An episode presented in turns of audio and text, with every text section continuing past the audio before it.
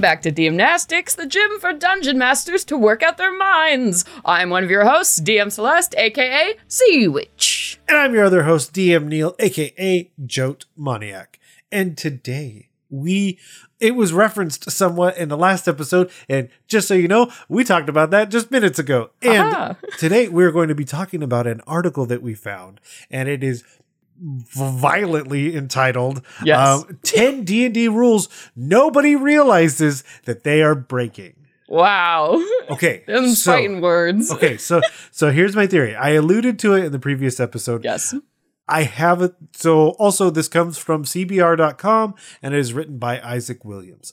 Now that said, I think the article is written by Isaac Williams, but I have a suspicion that there is someone else that does something to these titles. Yeah. Because if you look at the URL, the URL states D&D rules easy to break, Oh. which is not the same as no one realizes they are breaking these rules. There is some brilliant marketing person sitting behind a desk at CBR.com going, you know what we need to do to get people to read this? Is fight them. Like- it's all I can think of because the URL clearly says something different to me Oh, than the actual like clickable title of this article. And, and so again, th- again, this is part of the whole reason behind these articles and things like that because they all, for whatever reason, all of the ones that get the most looks and views often say five, ten, seven, Yes. super like inflammatory, inflammatory wording one direction or the other. But at the end of it, like the core, I feel like Isaac to his core was just like, no, like we all kind of make these mistakes, and here's ten of them that I oh, kind of thought of. It's all good. No one knows this. No one knows. Yeah. Uh, okay. Oh, amazing. so with that out of the way, let's just dive right in uh, because we have ten of them, and I I feel like. I was called out a few times um, because I also think about some of the times that I've carried rules over through editions. Mhm. Never thought twice about it, only to have someone come in and be like, "E- "That's not that's not how It's that not goes." actually written anywhere, and you go, what? and that also means that we're going to entitle this exercise, "Hey, these aren't my rules."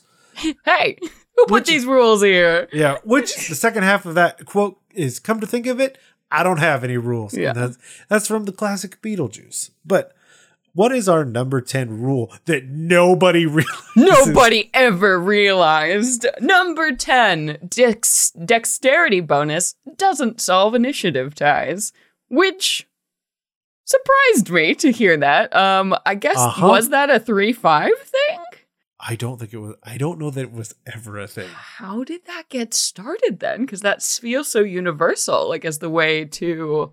It does. It, like from a conceptual standpoint, the idea is that like I, you know, you almost think of like the Old West draw is like probably like Right. the catalyst for the idea. But then like the more nuanced conversation that I hear is like, okay, so why is it always dexterity that I use for initiative? Could it not be my wisdom? Could it not be my intelligence? I mean, in so many ways, could it not be my charisma? Right. Because I've convinced you that I'm not going to start fighting you and then I punch you in the face. Like, and so I, I've definitely heard conversations to gear it towards so many other version, you know, other attributes. But believe you me, the number one I, what, that I've used over decades, Yeah, has been dexterity. yeah, because you say like, okay, I say I got fifteen, you say you got fifteen. The first thing we're about to ask each other is, oh, what's your dex bonus? Yeah, yeah.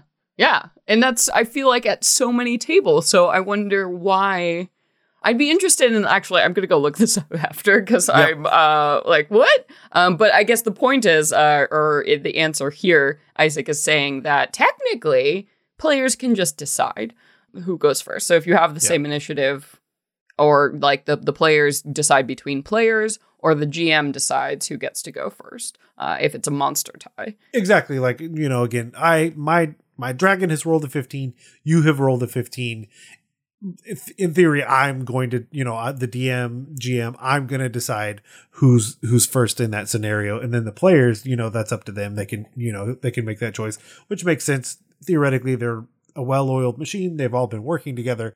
And like you know out of the corner of my eye i see that you should go first. Right. but the fact of the matter is, we I do it wrong all the time. Man. Yeah, yeah. I and I would say most of the time my players uh, aren't ready to make that decision for themselves. So I'm gonna keep using the Dex modifier because that just reduces decision fatigue. and, and and I like although I like some tables may find using a predetermined bonus more fair. yeah, Absolutely. that's a good point. Mm-hmm. Because then it's just arbitrary. It's always Dex. It's always who has the higher bonus. Yeah. And honestly, like eh, that most likely means the rogue who took the extra, which I did on my rogue. I took alert because I already get that plus five because then it's more likely I'm going to surprise someone. It's more like, blah, blah, blah. and of course I'm faster. Yeah, So yeah, I also let's yeah let's continue to add the caveat. Just do it however works do for whatever your you table. want. Now that said, nobody knows they're Nobody breaking knows. this next We're telling you the secrets. How you've been ruining your relationship ten d- ways, like those magazines at the Yes! grocery store. Oh, Oh. God. How to find out if your man hates you. Yeah. Oh, So- okay. What is okay. the next one? We got to move. this one this one hurts i don't know what more i don't know what to do with this one but basically characters can cast more than one leveled spell per turn. Yes, it's not technically. technically yes. It's so correct and it hurts because i'm like i don't know how to have that conversation with anyone. But basically when you when a spell requires the bonus action it can only be like that just uses the bonus action but the fact is like if there was something let's say it's my first thought is um uh eldritch eldritch knight giving action surge technically i could cast two leveled spells. It's only once you start playing with the bonus action that things get muddy. Yes. but it's not wrong. But i also agree that most people would probably say no but there are fringe cases where it's absolutely you could I just got into this, yeah, on uh, during a game. It was a whole round robin thing where, of course, we had to like stop the stream and be like, "All right, listen, here it is," and it uh, it was counterspell that like dealt with Oh, it okay. because the reaction spell. So I mean, you can cast as a caster on your turn. You can use an action to do that, and then on that same turn, like if somebody counterspells your your spell, you can counterspell all in the same turn. And like Yep. counterspell is a third level spell, and whatever you were casting. So it can work. But like the rule, for whatever reason, instead of just making a call, they wrote in the rules like, oh, you have to pay attention to this very specific thing. And most of the things, so that's also something I run into when I'm working with like junior designers. Sometimes they don't realize why spells have been given bonus actions or like as reactions. Like it's part of the secret balancing that goes on in in games like D&D. yeah which we'll we'll save a little bit more of that conversation because it's gonna Oh don't worry no. it's coming up but that means what is number eight All right, so number eight natural ones and 20s only apply to attack rolls. Yes, I know, but we don't like it. Like, I, th- I feel like most people know that is technically true, but most people, like me, I don't care. I think it's just fun to celebrate 20s and ones. we don't you know the the general 5e community has not liked it so much that one d&d will change that They, So- it will absolutely change. Like that's it's just it's fun. Like and it doesn't happen a lot, even with like using it for ability checks or saving throws. Like it's just a fun thing. and with that and, i've given this piece of advice before and it's it's always good to say if you as the D, dm or gm when you are running a game and you're not comfortable with someone rolling a 1 or rolling a 20 don't have that be a yeah, roll don't ask them to roll. because because that 5% chance is a strong 5% Yeah. when you are when you don't want something to happen inevitably a person will roll a 20 Yeah.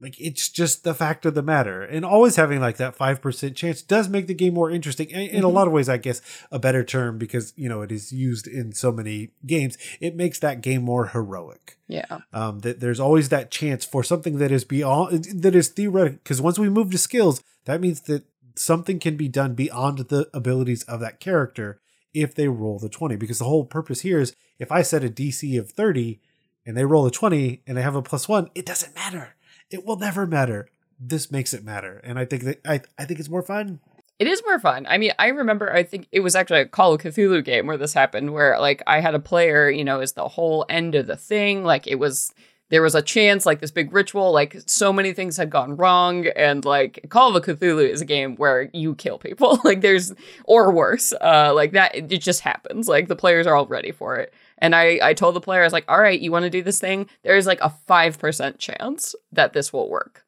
And if it doesn't work, like something very, very bad is going to happen. And he decided to make the roll and he got it. It was under the 5%. And that was the coolest like feeling for all of us. Even me as the GM, I was like, oh my God, like fate, like what, what? Like Yeah. that kind of magic is more likely to happen if you just open up natural ones and 20s to all rolls. Well, and I think about like it works everywhere. This concept works everywhere. I was in a poker tournament recently, and like my my chances of win winning a hand, basically to double my money and take someone out and stay in this tournament, were very low. But I had to go in, or else I wouldn't win. Right. And lo and behold, the card I needed comes up at the very end, and it just like the whole room just erupts. Yeah. The same thing with like when you're watching any sporting event, like the likelihood that X happens, and it does, everyone loses, just goes bananas. Just yes. Okay. Now that said, this one is also interesting because like I think it's tr- I think people know, Yeah, but I think they don't know. So number seven is sneak attack doesn't actually require, and I will add this extra word: any sneaking Any ever. sneaking ever. Yeah. like that's just i mean i play a high a high level rogue basically the only two the only two requirements for gaining sneak attack is that you have advantage for literally any reason Yep. Or there is someone with it an ally within five feet Yep. that's it you win now you have sneak attack you but part of that is because you want you want your poor rogue who is often throwing a dagger this this rogue throws daggers and if i don't get sneak attack i'm just a just a guy throwing daggers at people Yeah. And I mean, rogues only get one attack on their turn, right? So, like, Yeah. it's, they don't get extra attack. So it's got to be good.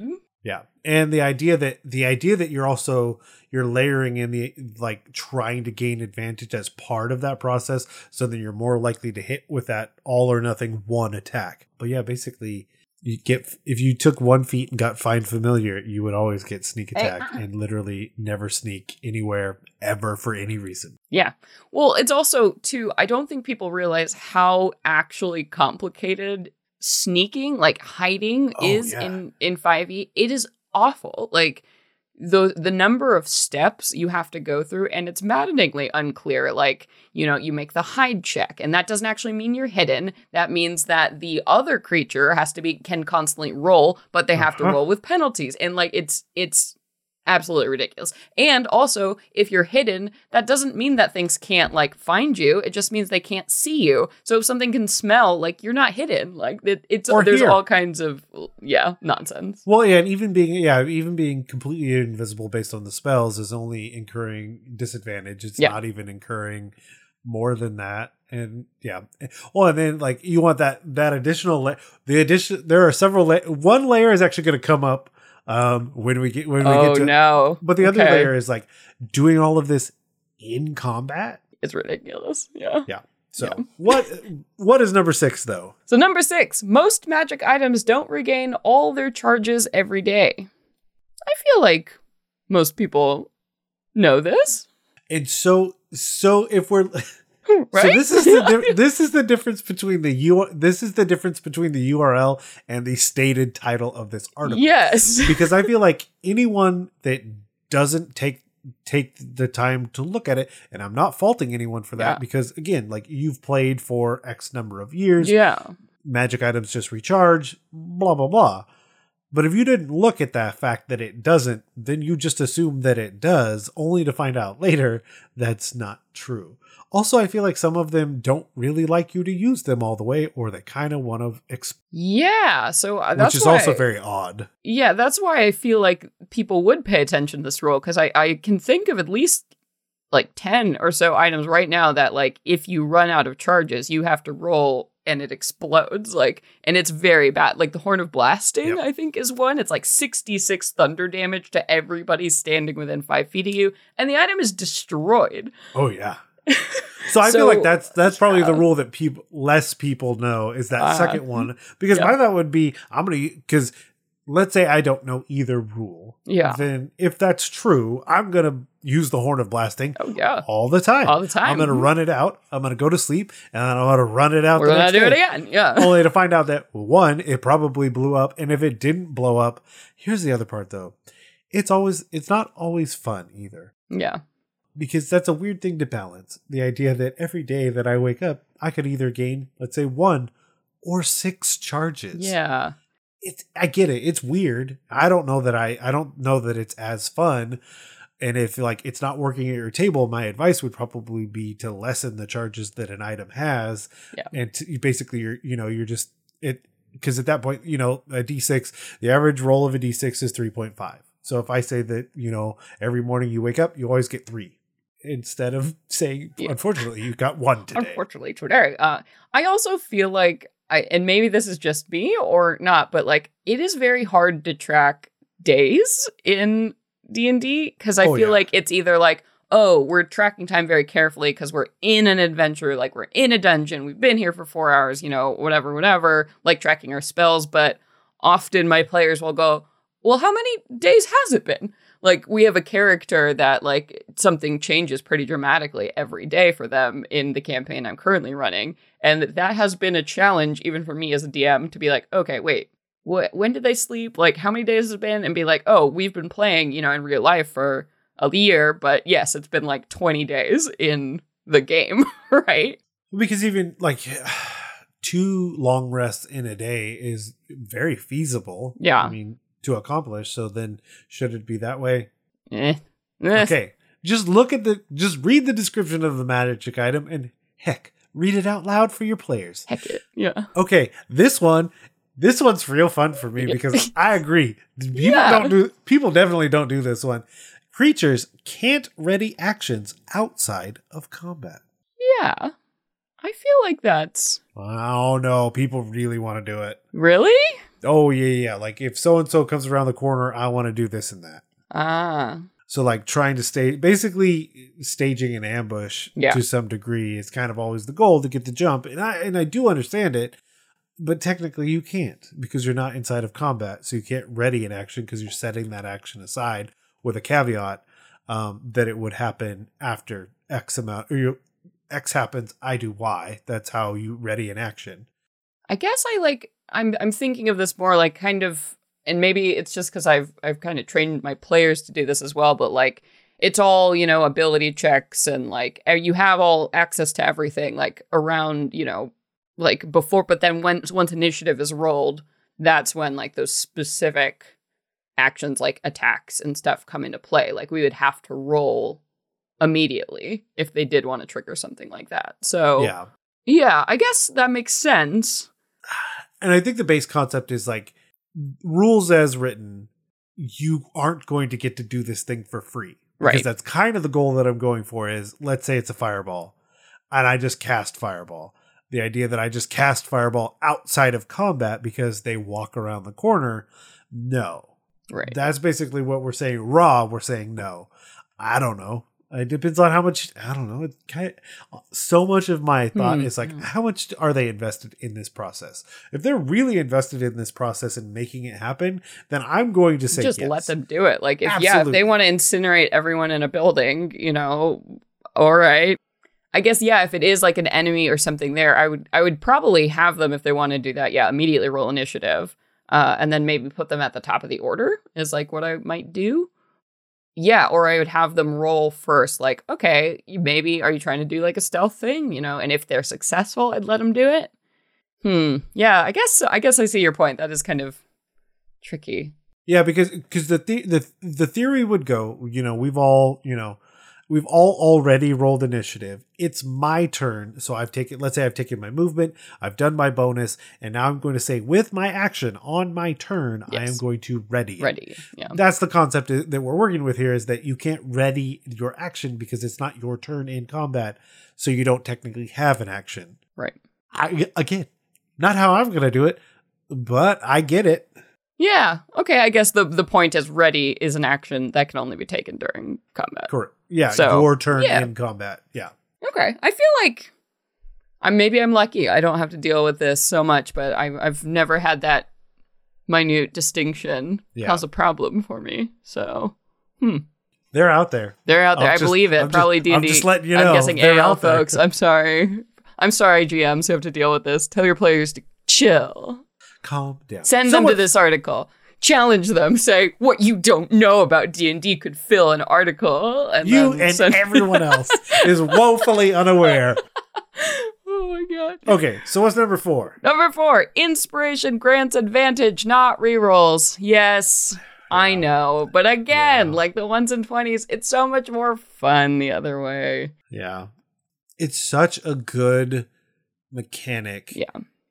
But it's so hard to get your players to use it. And inspiration, it's already hard for them to remember they have it, usually. It's already hard for GMs to remember to give it out. And then if you're limiting it even more to making it just advantage as per the rules instead of a reroll, like, God, that's going to limit the even further the chances that it's actually ever going to get used. Yeah, and I get and part of it I guess is that that it doesn't feel wrong because of how infrequently it gets used anyway. Yeah. Give it, you know, uh, you think of older editions with hero points or um bennies in other situations or or or or most games in general kind of have some mechanic that ends Some up being a reroll. Reroll, yeah. Like luck points or whatever, you know. So Yeah. Oh, I agree. It's definitely not how it is supposed to use, and I am I am fully aware of that. Yeah. Um, but But, I don't like it. Per, per the URL, it is easy to break. It is easy to break, uh, and maybe you should. Maybe you Yeah. should.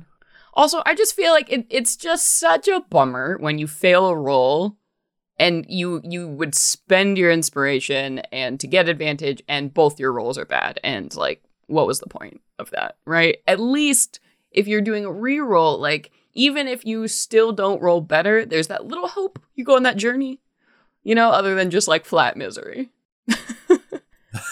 Ugh, Yeah, just flat do it. Just- misery. Just, just do it. Just let him have it. Oh boy, this next one. I like this next one. What's the next one, R- Neil? Okay, admittedly, this is one of the few that I actually didn't know, you didn't? or at least I did. Well, just in the sense that, Yeah. like, I guess I had never thought thought through it this much. One because I really don't play a lot of characters that do ranged attacks. Also, I it- okay. Number three, ranged attacks have disadvantage on anybody when an enemy is within five feet. hmm and, I, and I've never thought about it because oftentimes, if I have an enemy within five feet of me as a ranged character, Yeah. I am actively doing two things either running away, Running away. to not be in five feet or attacking them. Yeah. And so I've always thought, yeah, I get disadvantage on that person that I'm attacking be- because they are within five feet of me. But that's not the right way to think about it. I would get disadvantage on all ranged attacks Mhm. because they are within five feet of me. That is to say that if I shot at anyone else, Yeah. I would still have disadvantage because obviously I would. The person next to me is trying to stab me while I'm trying to do something. Right, and you're trying to crank your crank a giant like crossbow. Yeah. Yeah, this is Uh, I like this one. I've I've had to teach quite a few people. I don't think you're alone. Yeah. Um, in missing this, like, and it is you know sort of hidden in the combat rules. But yeah, I I like it a lot because the logic of it makes sense. Like if you've ever seen someone shoot a bow, like you try and do that with somebody like standing right in your face. You know, like it's just it can't be done. And again, Isaac yeah. Isaac does really well explaining in the final sentence it doesn't represent the difficulty of a point blank shot, but the challenge of lining up an arrow while dodging a sword. Yeah. While somebody's yeah swinging at your face, or like you don't have the space to like draw your string, right? You know that that kind of Yeah. um, yeah. And it's cool because like like Isaac mentions, range stuff is really powerful because most creatures are weighted towards melee attacks. So yeah, you got to remember like this helps balance the game a little bit for those for those ranged characters. Yeah, because the likelihood that you could, you know, you could kill something before it even gets close enough to do a single attack. Number two. Hmm. Number two, bonus actions can't be used as actions. Yeah. Uh, okay, but it is hard. It is a hard concept because I don't think people. It gets muddy because people want it to be a little bit more muddy, and I totally understand all the reasons behind it. But the way to think about it, and this is this is me this is me voicing the way I've had to Yes. force my brain to work with these things is that the four things that you can do in a turn, round, whatever, the four things your character can do exist in silos. When I do a reaction, those are reactions. Yeah. When I do bonus actions, those are bonus actions. When I do actions, those are actions. And when I move, that's movement. And they are in four silos. Yeah. Um, things cross uh, uh, very, very rarely, but for the most part, you have to look at them as four totally separate things that can happen. Yeah. You just happen to be the one character that can do them all, like that kind of thing.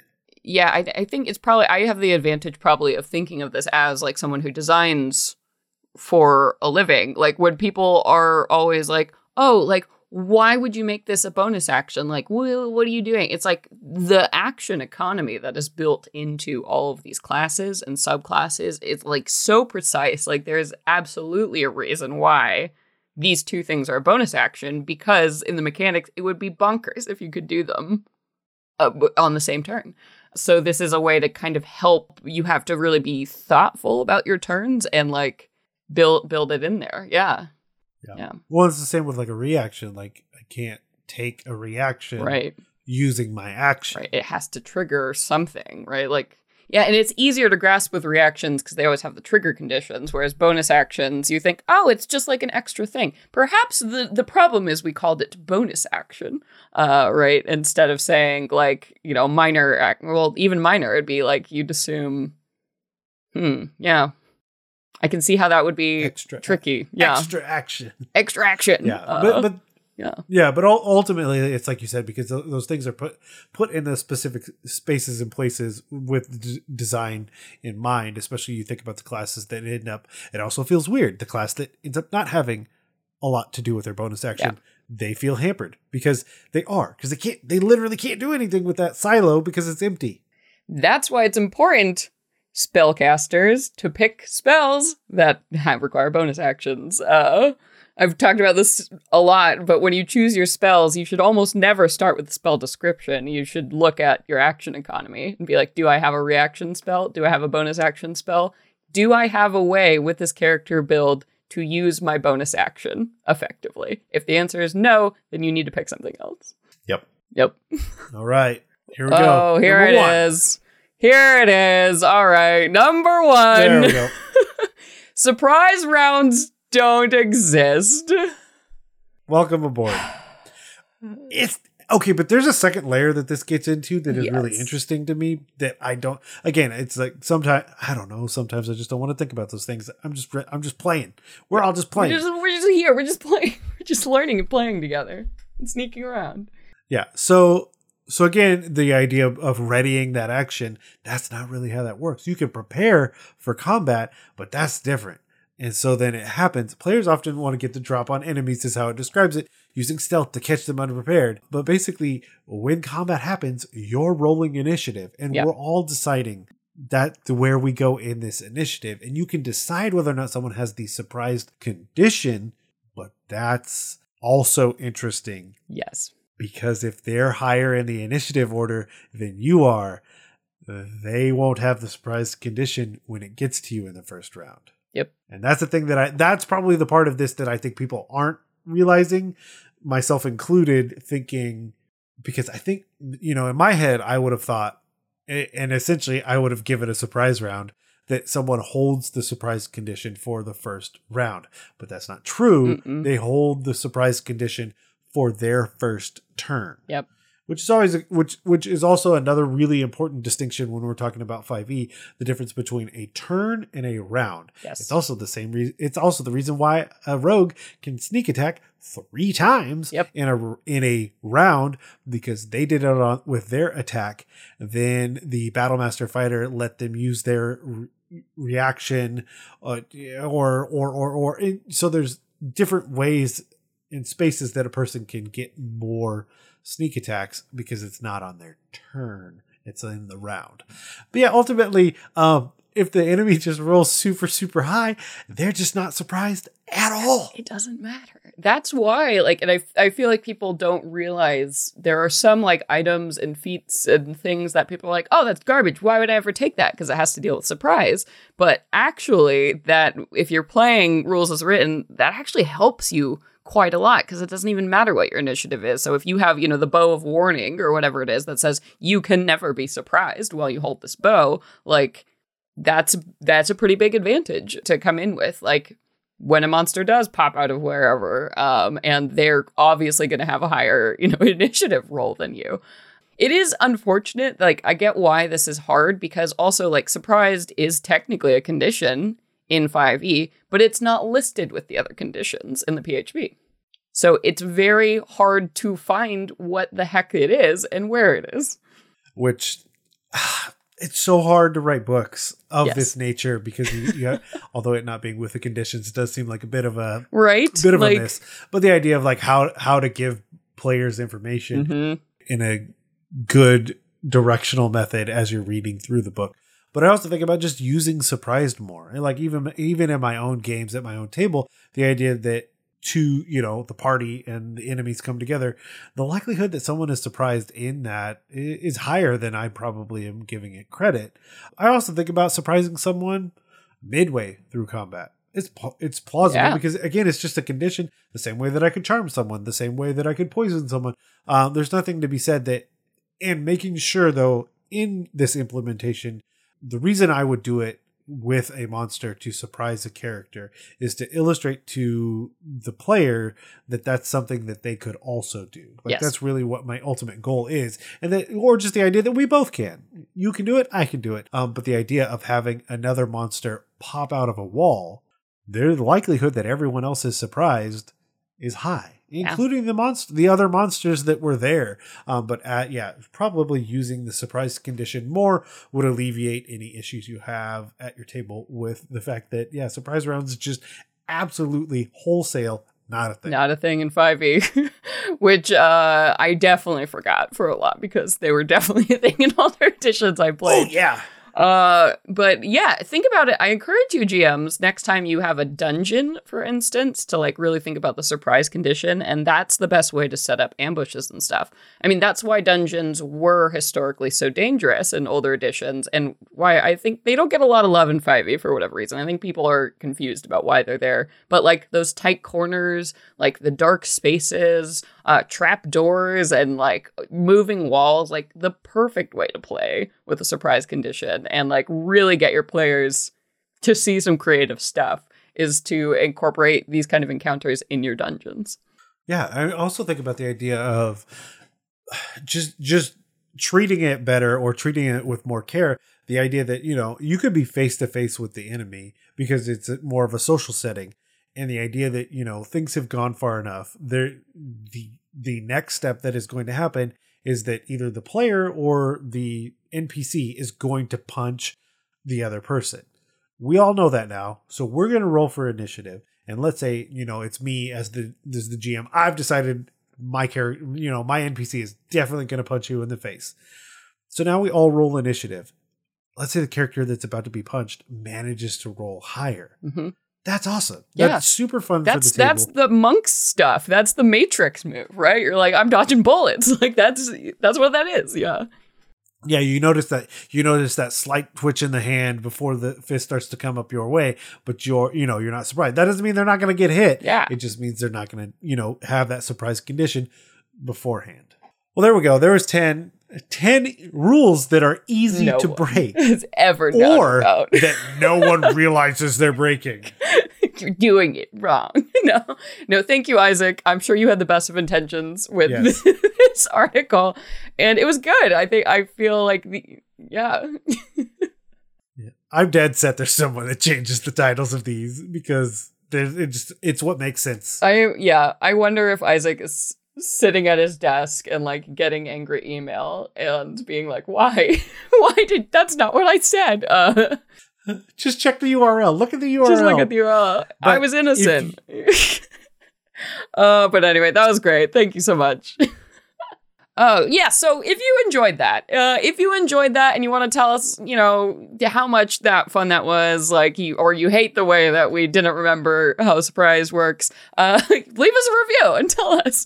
Um, basically, any reviews are good. So even if it was, uh, you know, one Yep. star, they didn't know what surprise was, uh, we'll take it on whatever podcast app you are listening to. Reviews, just having more of them helps people find the show. Uh, so we really, really appreciate when you take the time to do that. Um, and of course, if you want to tell us directly about rules that we have forgotten or, or you have forgotten at your table, you can always reach out to us at uh, via email at dmnastics at gmail.com. And make sure to follow us on Twitter at dmnastics, me at C. Conowitch, and Neil at Joe Moniac. And for everything else on the network, you can always visit blockpartypodcastnetwork.com. And as always, a huge thank you to the Bards over on Bombarded for intro and outro music. You can find more about them at bombardedcast.com. But with that, rather than nope, yep, uh, words. Rather than let these mental gains go to waste, let's head to taking your supplements. Taking your supplements. Celeste, you have a supplement for us to discuss. Tell me about it. I do. And I'm very excited because this actually like touches a lot on something we talked about in this episode, uh, surprise rounds and dungeons. And so the book that I have to recommend for you all is How to Defend Your Lair, which is the the newest book from Keith Ammann. So if you don't know who Keith Ammann is or you haven't seen any of his books before, you should definitely check them out because if you are interested in this show and like exercises and ways to think about like creative encounter building and setting up, you know, just great adventures, you should definitely check out Keith's stuff. Uh, probably his most famous book, his first book was called The Monsters Know What They're Doing, where basically Keith goes and like looks at each monster in the monster manual and then gives you strategies for how these monsters would play smart in combat. And so with this new book, he's taken it to the next level, How to Defend Your Lair, which where he talks about different types of monsters and like what they might do to set up their lairs to defend against adventurers. So he introduces like he goes through and actually has like little maps and graphics and like trap suggestions and goes through creature type like what might humanoids build to you know deter adventurers or how how might an ooze handle like somebody coming into their lair. So it's a lot of really cool stuff and it's in a it, in like a hardcover book format or soft cover I believe, but it's a book that you can sit down and and read. So they're very fun and like packed with great ideas and wisdom. And Keith is a very nice person. So I totally encourage you all to go and check out, yeah, how to defend your lair, level up your dungeon game. Perfect. Yeah, and it, it, they look great, all four of them. So this is the fourth book in the series. So if you do find this one to be enjoyable, and it's, it's a fairly recent um, release within the past several weeks. Yeah. Um, but basically, uh, there will be a link in the show notes, um, and from there you can link out to where you would prefer to buy it, be it Amazon or some somewhere else. But this, yeah. Let's be honest. This is the kind of book for the players that have played for a longer time, and basically, you you don't want your monsters to be bags of hit points. Right. Um, you want them to do more intuitive things. Um, so you can read these books and you can figure out how to do those. Yeah. Even better, I'm looking right now, there are like actual just straight up lairs that you can put in your game. He like has full maps and encounters and new magic items you can put in there. So really great stuff. Yeah, which is which is great because uh, some some of these things also they can work in more of an anecdotal and completely written form. But the idea of saying no, here's a lair and here's the things you could do with the lair definitely starts to give you the tools to be able to do that with anything that you get from any publisher. So, like I said, links in the show note um, that'll link you out to be able to buy it, and um, then tell Keith whatever you want to tell him. You Tell- tell, him tell sent you. Celeste sent you. Um, he's very nice. He always comes by the Kobold Press booth and makes sure that I get a copy of his new stuff. So like it's it is very sweet and very kind. Uh, so tell him, tell him, thank you for this gift, Keith. There we go. But with that, we'll turn out the lights and head out of the gym. Before we go, I want to implore you, the listener, to join the forums, the Discord, Twitter, and anywhere else you can find us and take part in these challenges, exercises, and other amazing conversations being had. And to do that, head over to dungeonmasterblock.freeforums.net and try some DMnastics so your players don't ask, Do you even lift?